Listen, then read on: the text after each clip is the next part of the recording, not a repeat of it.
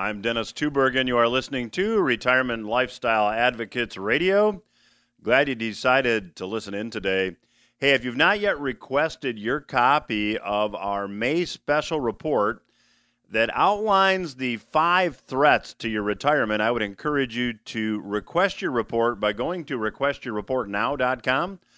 The website, again, is request your report now dot com. We'd be very glad to send you a copy of the five current threats to your dreams of a comfortable, stress-free retirement. All you need to do is go to that website, let us know where to mail the report, and uh, the report also outlines some potential solutions for you to consider. So again, to get the report, uh, go to request your report now dot com, and uh, you can always go to the Retirement Lifestyle Advocates website as well.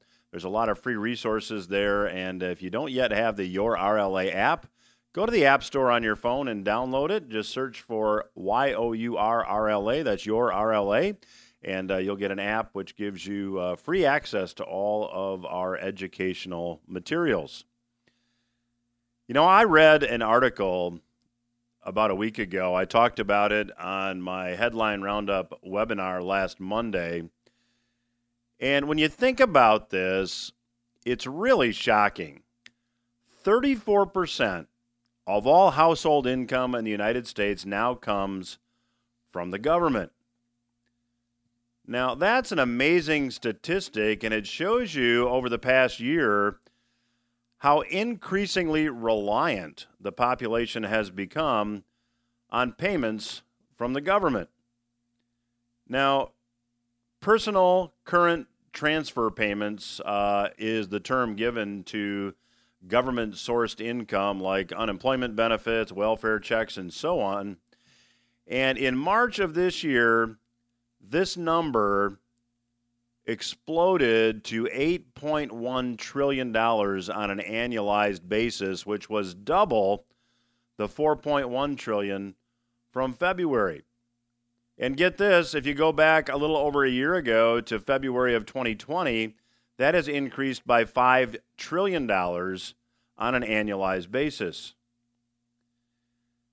Now, if you put that number into perspective, if you go back to, say, the nineteen sixties, transfer payments were about seven percent. They're now thirty-four percent.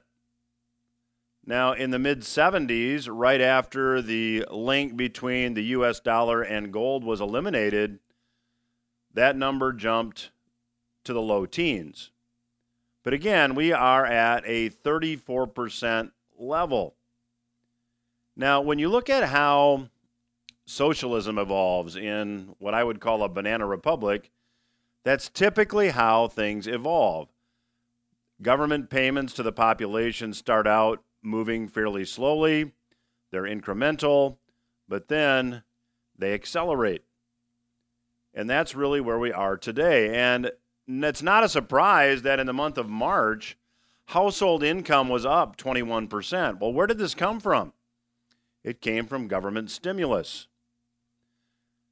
The Bureau of Economic Analysis said that in the United States, in March, personal income increased by four point two one trillion dollars. Disposable income increased by almost twenty-four percent. Now, this is a direct result of government stimulus payments. Now, interestingly, inflation is obviously starting to rear its head. It's the elephant in the room that nobody wants to really talk about, but I'm going to talk about it in this segment. If you look at the AgriSpot index that Bloomberg publishes, this tracks agricultural commodity prices. That index has risen seventy-six percent year on year. That's the biggest annual rise in nearly a decade. And there are only a couple of other comparable episodes going all the way back twenty years, nearly thirty years, I should say.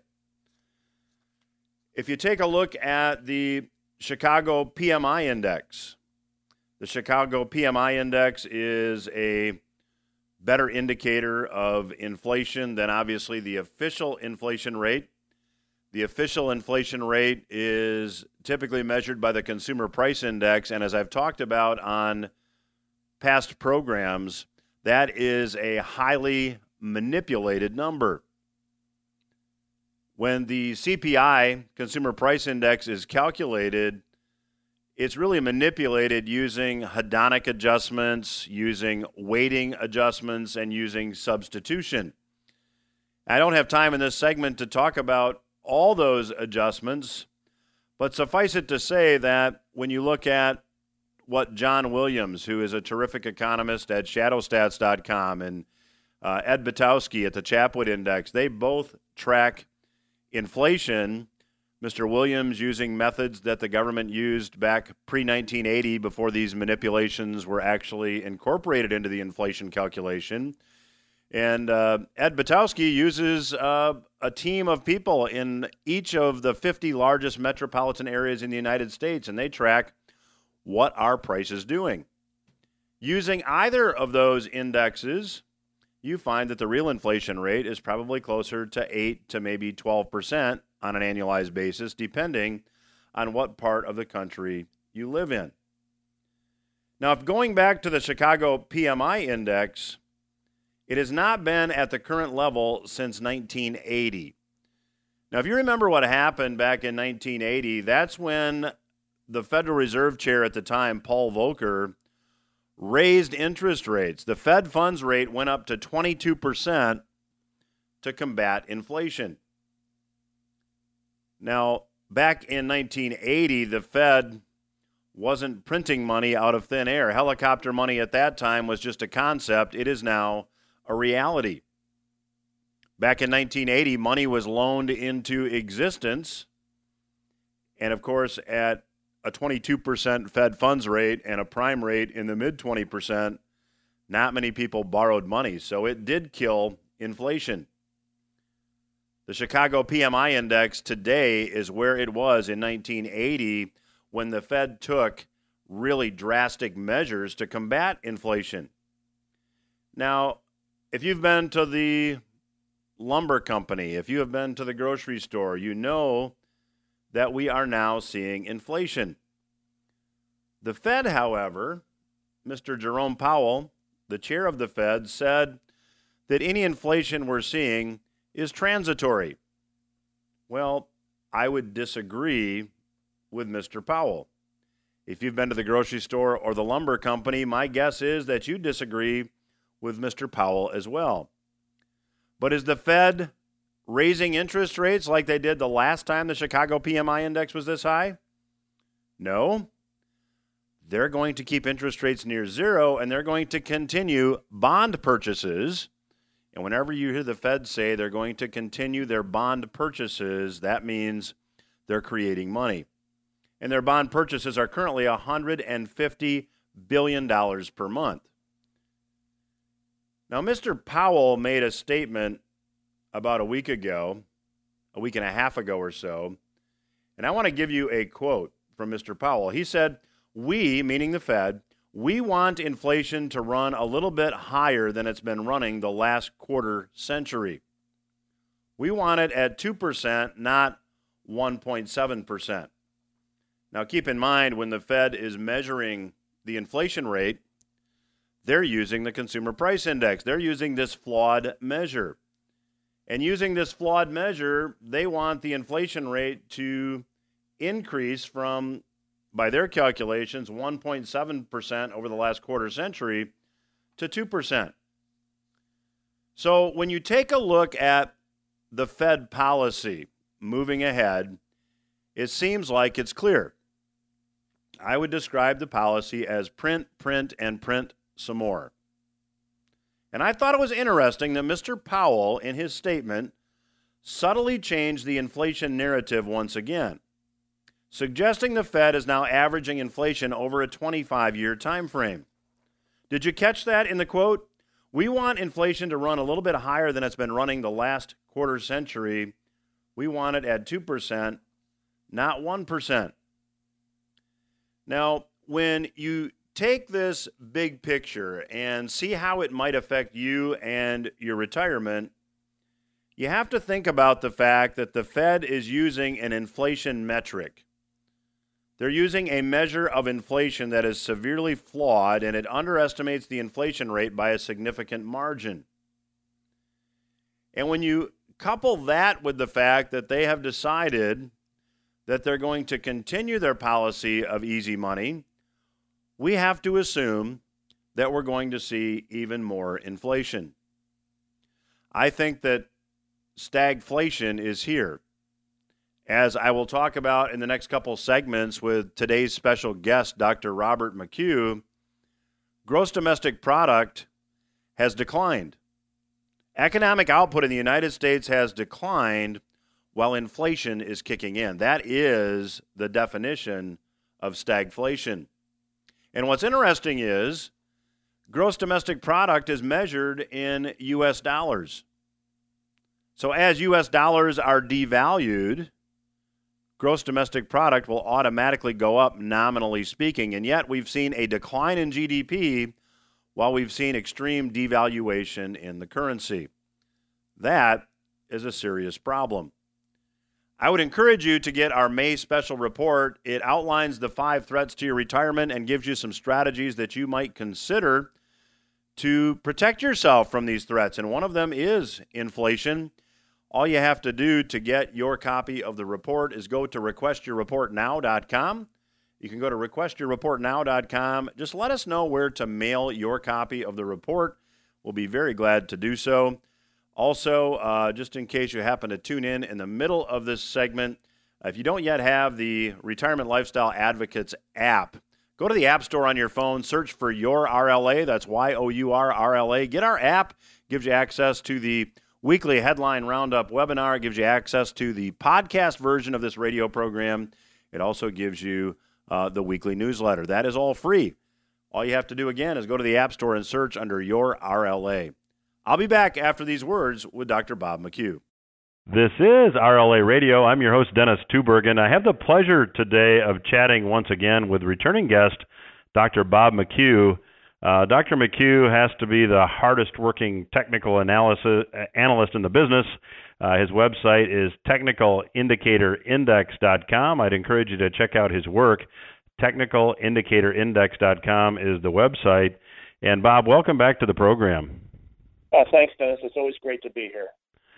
So, Bob, I have to start by just getting your take on Federal Reserve policy. Uh, the, the Fed, uh, despite uh, evidence of inflation emerging, has said they have no intention of raising interest rates. They have no intention of even slowing down their the, the, the printing press, to use that term. Uh, crazy is the word that comes to mind. What do you think? Absolutely crazy. Um, the Federal Reserve has increased its balance sheet by four trillion dollars, almost fifty, uh, one hundred percent actually. They doubled it in the last eighteen months. Um, the money supply, this is unbelievable, has increased thirty-three percent, almost five trillion dollars over the last eighteen months. That's unheard of. That's unheard of. What that, now, here's one other point. The, the population, the U S population, has only increased one percent over that eighteen-month period. And what this is saying is that we have substantially increased the number of dollars per person in this country by an astronomical amount.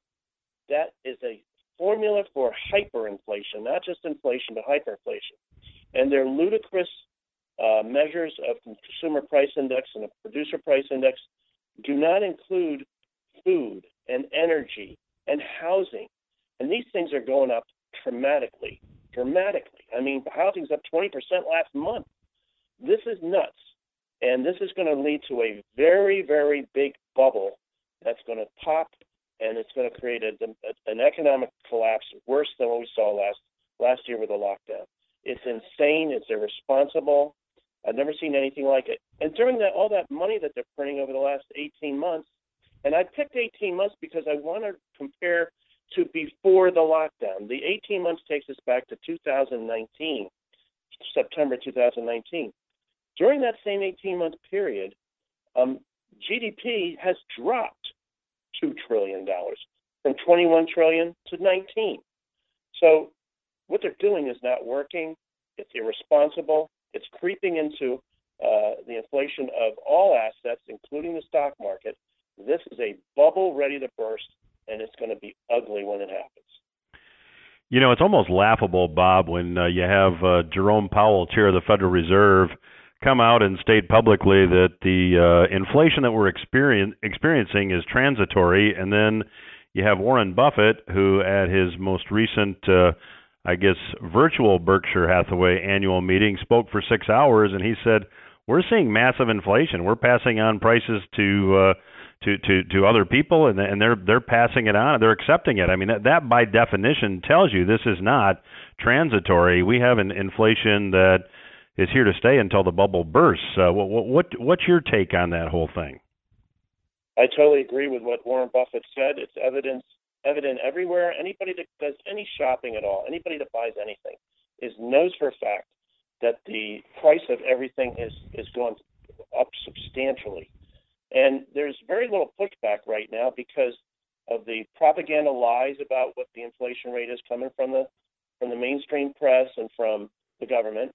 And because they've been goosed with a lot of, uh, of, of money. There's a um, a willful unemployed segment of our population that is is putting political pressure on um, the powers that be to keep sending out the checks, keep sending out the uh, the uh, uh, pandemic checks.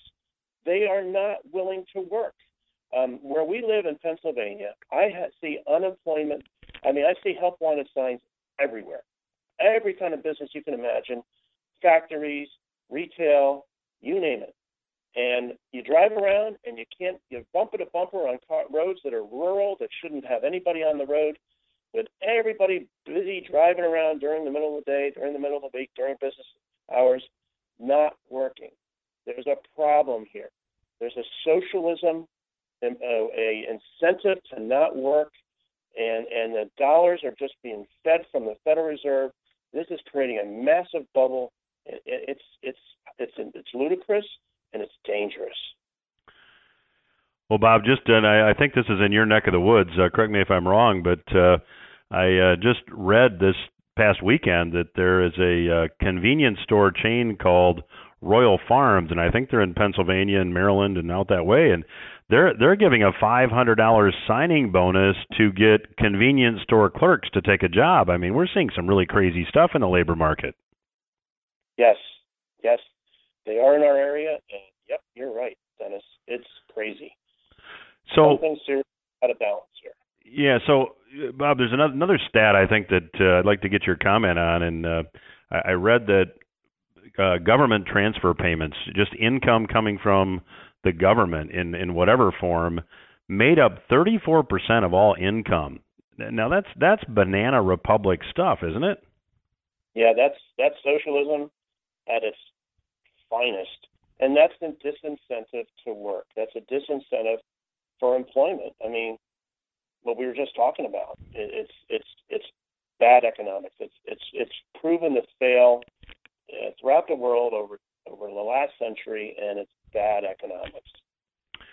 We are chatting today with Doctor Bob McHugh. Bob's website is technical indicator index dot com. I'd encourage you to check it out.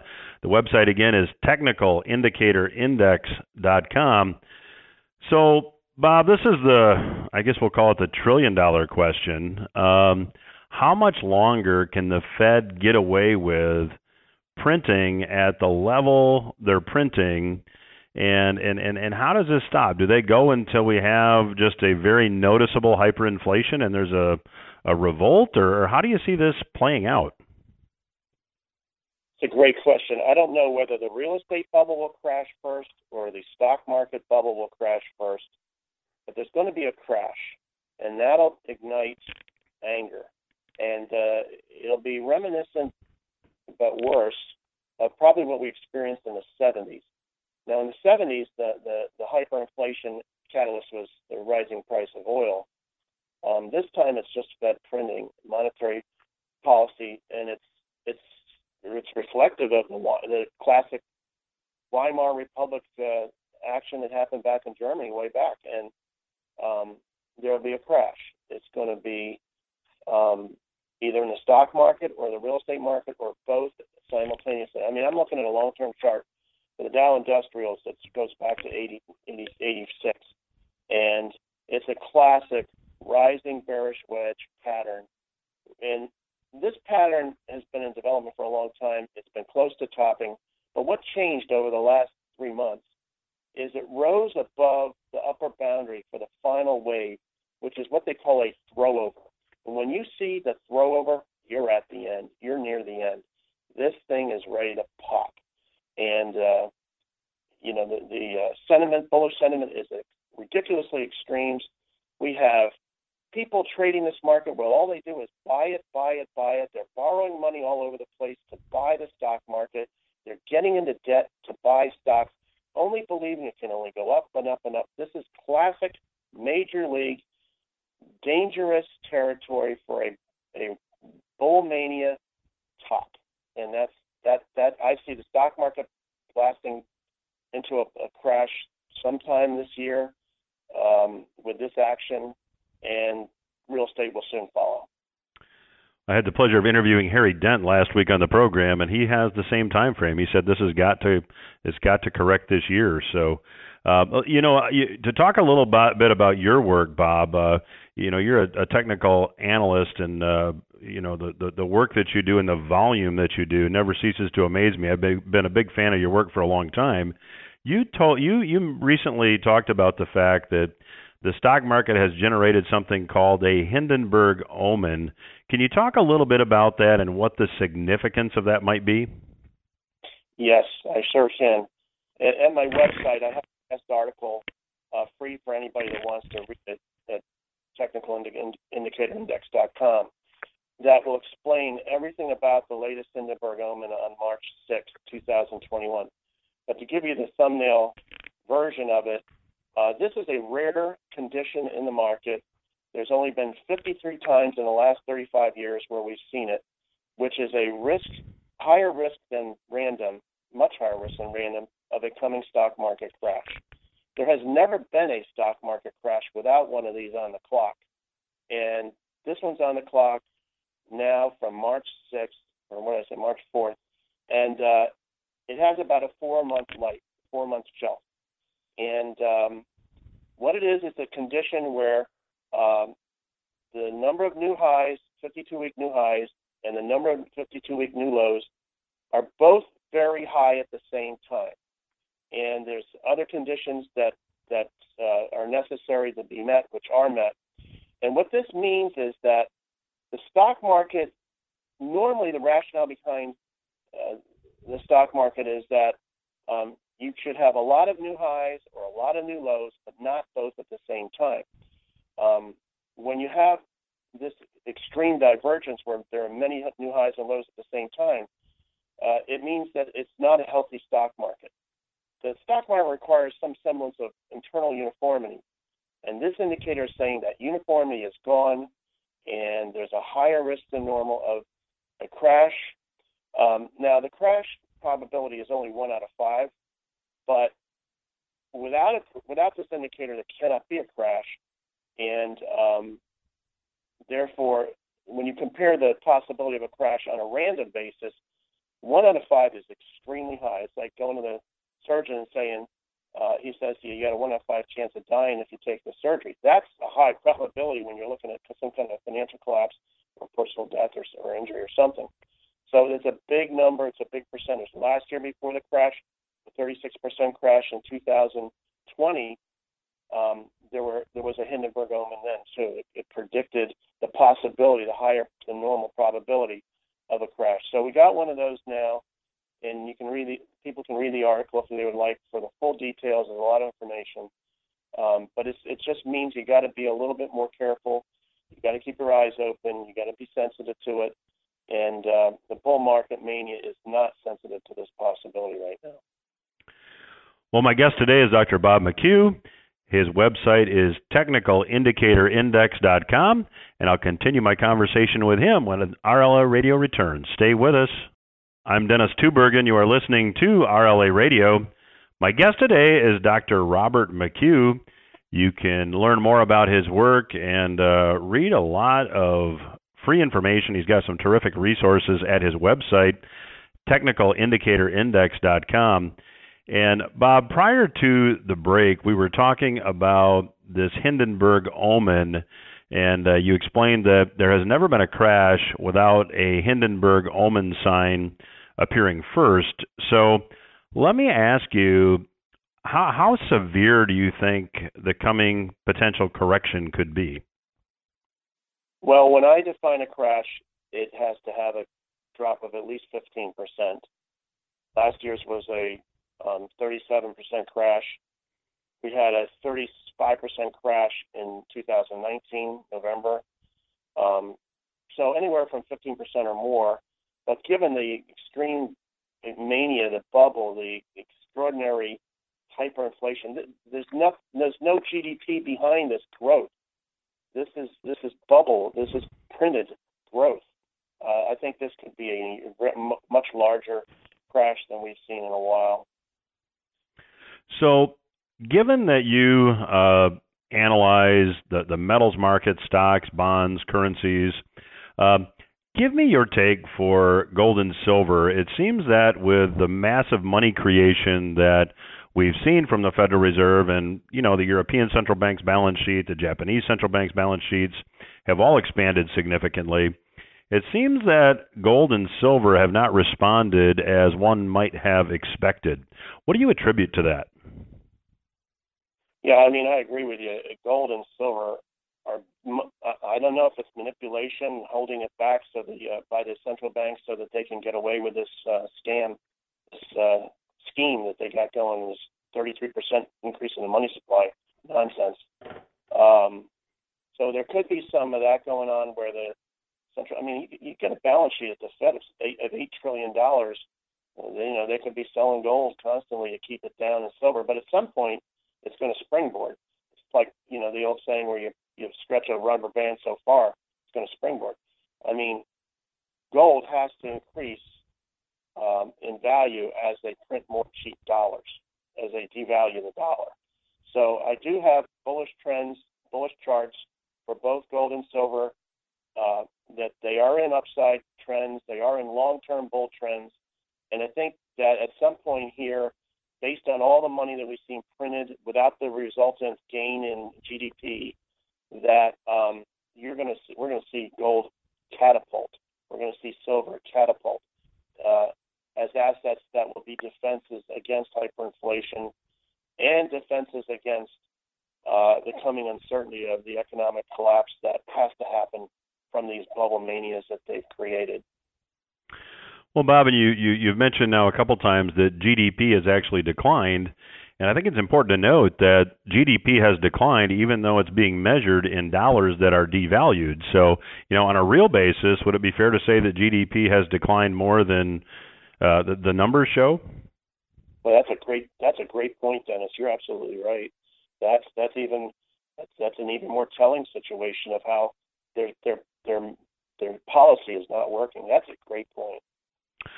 So talk to me a little bit about what your analysis tells you about the fiat currencies of the world. You know, we'll start with the dollar. Well, I mean, the, the dollar is the reserve currency of the world for now. And it, the, the country, country with the greatest military will have the reserve currency. They're the ones that are allowed to print dollars as much as they want, and the you know the world has to kind of accept it. But you know at some point, uh, the dollar is going to there's going to be so many dollars printed and other fiat currencies printed that it's going to drive um, a challenge to there's the reserve currency of the United States. And once it loses its reserve currency status, um, then it can't print like this and get away with it anymore. And you know right now they're just Feds print money, they go in and they buy treasuries, they go in and they buy private debt, and they put it on their balance sheet and exchange it for dollars to Wall Street, who puts a modest administration fee. And, uh, you know, this game can't continue. It's it's it's artificial. It's no, there's no substance behind it. Gross domestic product, as we just talked about, throughout the world is not increasing. There's a, a general move to socialism, where it's just fluff. It's just fluff, and there's there's nothing behind it. So there's danger here, real danger. And the dollar going to have to drop in value as it, as they keep printing. And it has been dropping, and it's, it's going to continue to while they keep printing. So, Bob, when you take a look at how the average aspiring retiree accumulates money in an I R A or a four oh one k, they're typically taught by, I call them Wall Street only advisors, to, you know, buy stocks, buy bonds, usually in the form of mutual funds, and hang on to them because you can't time the market. So just, just stay invested for the long haul. Based upon everything we've been talking about here, that seems like at, at the current time, really bad advice. What would you say to that? Absolutely, it's bad advice. You're right, because those assets are going to drop in value as uh, the bubble bursts. And, you know, what where the real ripoff is on the retirees, the real ripoff has been artificially low interest rates on savings and, and C Ds and bank, safe bank, F D I C-insured investments, uh, you know, bank accounts. This There's almost a whole generation of people that are getting ripped off of a, a normal six to eight percent return on their money.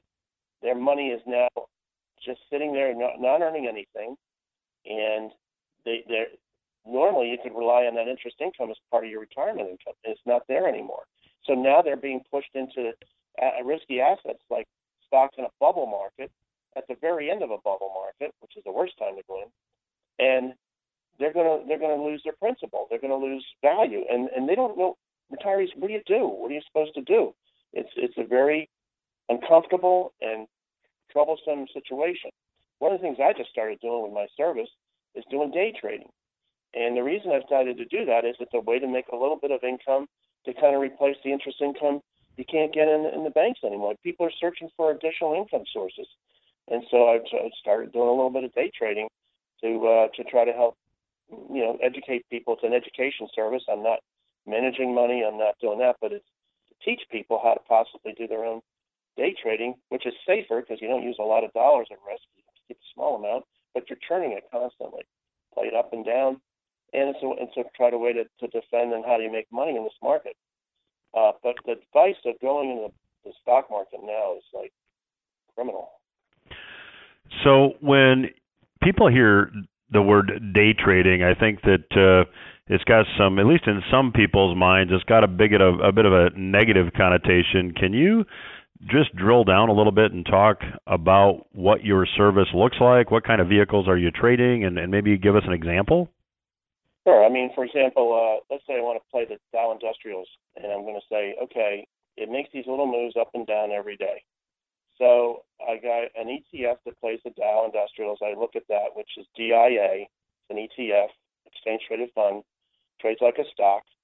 And when the market is short-term oversold, um, I have an indicator I follow. I go buy maybe one thousand dollars worth of, of these D I A E T F shares. And then in a short while, whether it's a few hours or maybe a day or two, when a short-term indicator gets overbought, that rally is over. And no matter what, I get out. I don't want to take any a lot of risk. I get out, I follow the indicator, and then I'll, I'll may play it to go down. It may say, okay, I'm now in an overbought condition, so maybe I'll play a small amount of money and play the down move. So I'll buy Uh, a call option when I want to play a call option on D I A to play it to go up. I'll play a put option on a D I A to play the stock market, the industrials to go down for a day or two or for a few hours.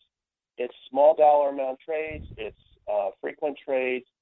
It's it's pretty understandable. It's just education for overbought, oversold conditions, and I can make a few dollars like the big boys do on Wall Street, just on small moves. And that's just a way to defend ourselves. Let's say I don't want to go into the stock market heavy right now because of the bubble mania. It's dangerous. It's risk. Well, if I want to still get a little benefit from this crazy stock market, I'll I'll do a small day trade every day. Maybe I'll play it uh, to go up one day and down the next time, just based on these short-term overbought, oversold conditions. There's going to be occasional losses. I stick with a disciplined situation program, and my goal is to have about seventy percent of them be winners. The thirty percent might end up being break even or small losses.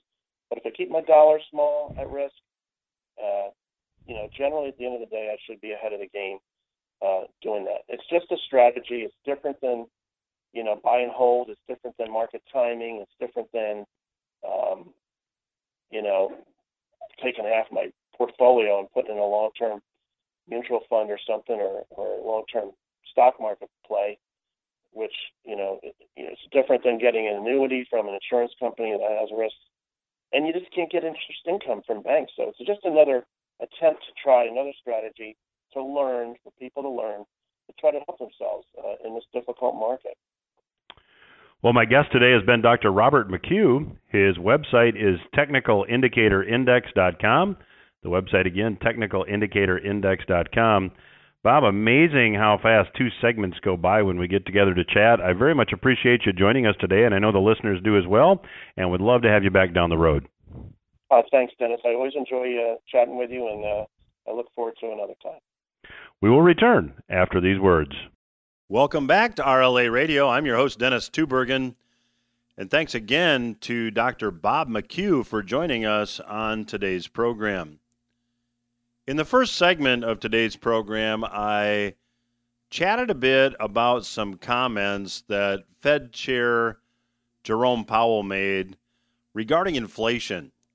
He said that inflation that we're seeing now is transitory. Well, I would certainly disagree with that.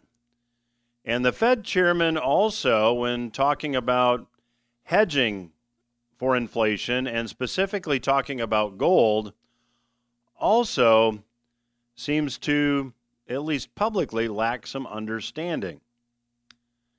Now, Mister Powell said when, when asked about Bitcoin and other cryptocurrencies, he said this: "Crypto assets are highly volatile and therefore not useful as a store of value."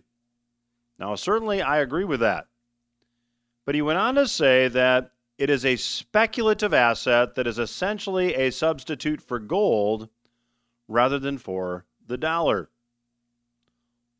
Well, certainly gold has been historically a terrific inflation hedge. And when you look at the fact that gold prices have increased about sevenfold in the last twenty years as the Fed has been essentially printing money at an ever-increasing rate, one would have to say that gold continues to be a good inflation hedge. Yet, many Federal Reserve chairs seem to lack, at least publicly, this understanding. Ben Bernanke was being questioned by Congressman Ron Paul when he was chair of the Fed. Bernanke said the reason people hold gold is to protect protect against a tail risk, a really, really bad outcome. Doctor Paul then asked Mister Bernanke if gold was money. Bernanke, after a long pause, said, "No, it is an asset." Paul then said, "Well, why do central banks hold gold?" Bernanke said, "Well, it's a tradition."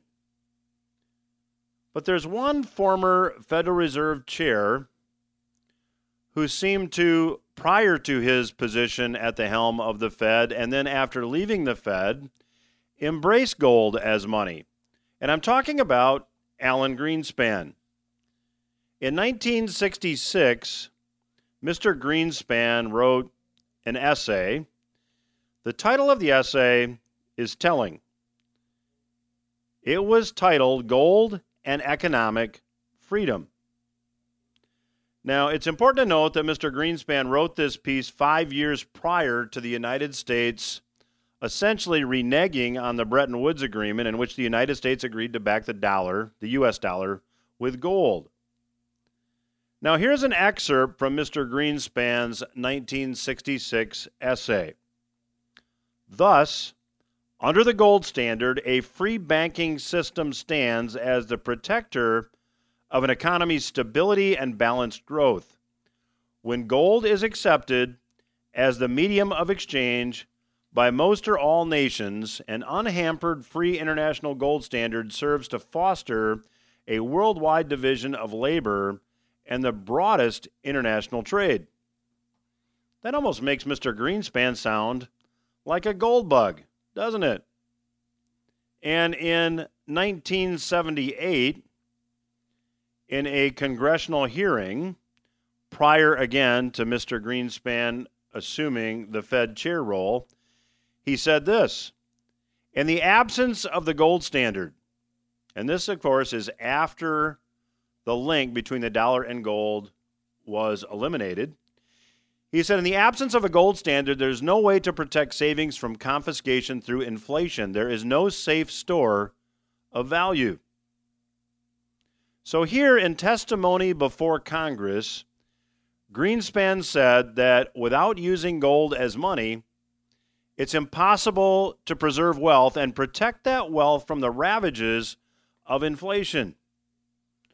Well, certainly, as we've been talking about on today's program, we are now beginning to see the ravages of inflation, as Mister Greenspan warned.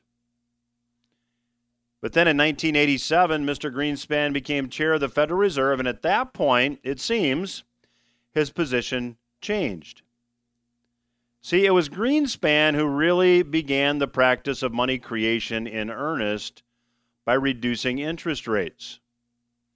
Now, he served as Fed chair before we saw quantitative easing, before we had helicopter money, but Greenspan was able to control the money supply by controlling or manipulating interest rates. I would argue Greenspan is the father of the everything bubble in which I believe we now find ourselves. Now, one time while serving as Fed chair in nineteen ninety-eight, Greenspan did slip up during his testimony before the House of Representatives. He said this: I am one of the rare people who still have a nostalgic view of the old gold standard, as you know, but I must tell you, I am in a very small minority among my colleagues on that issue. Then, after Greenspan left his post as Federal Reserve Chair, he once again spoke openly and freely of his affinity for gold as a currency. In twenty fourteen, Greenspan said this: gold is a currency. It is still, by all evidence, a premier currency, where no fiat currency, including the dollar, can match it.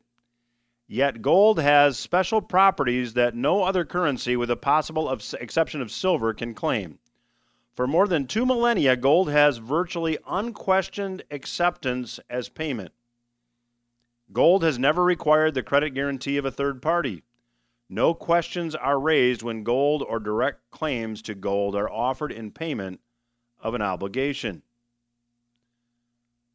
So perhaps in light of the fact that we've seen, as I talked about in the first segment, the Chicago P M I index now rising to levels not seen since nineteen eighty, when then Fed Chair Paul Volcker had to raise the Fed funds rate to twenty-two percent to knock down inflation, perhaps we should be looking to take some of Mister Greenspan's advice.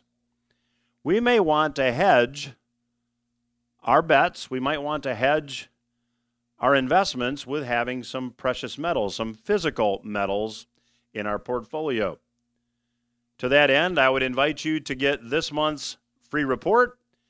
It outlines the five threats to your retirement, and it also gives you some strategies to consider to protect your dreams of a comfortable, stress-free retirement.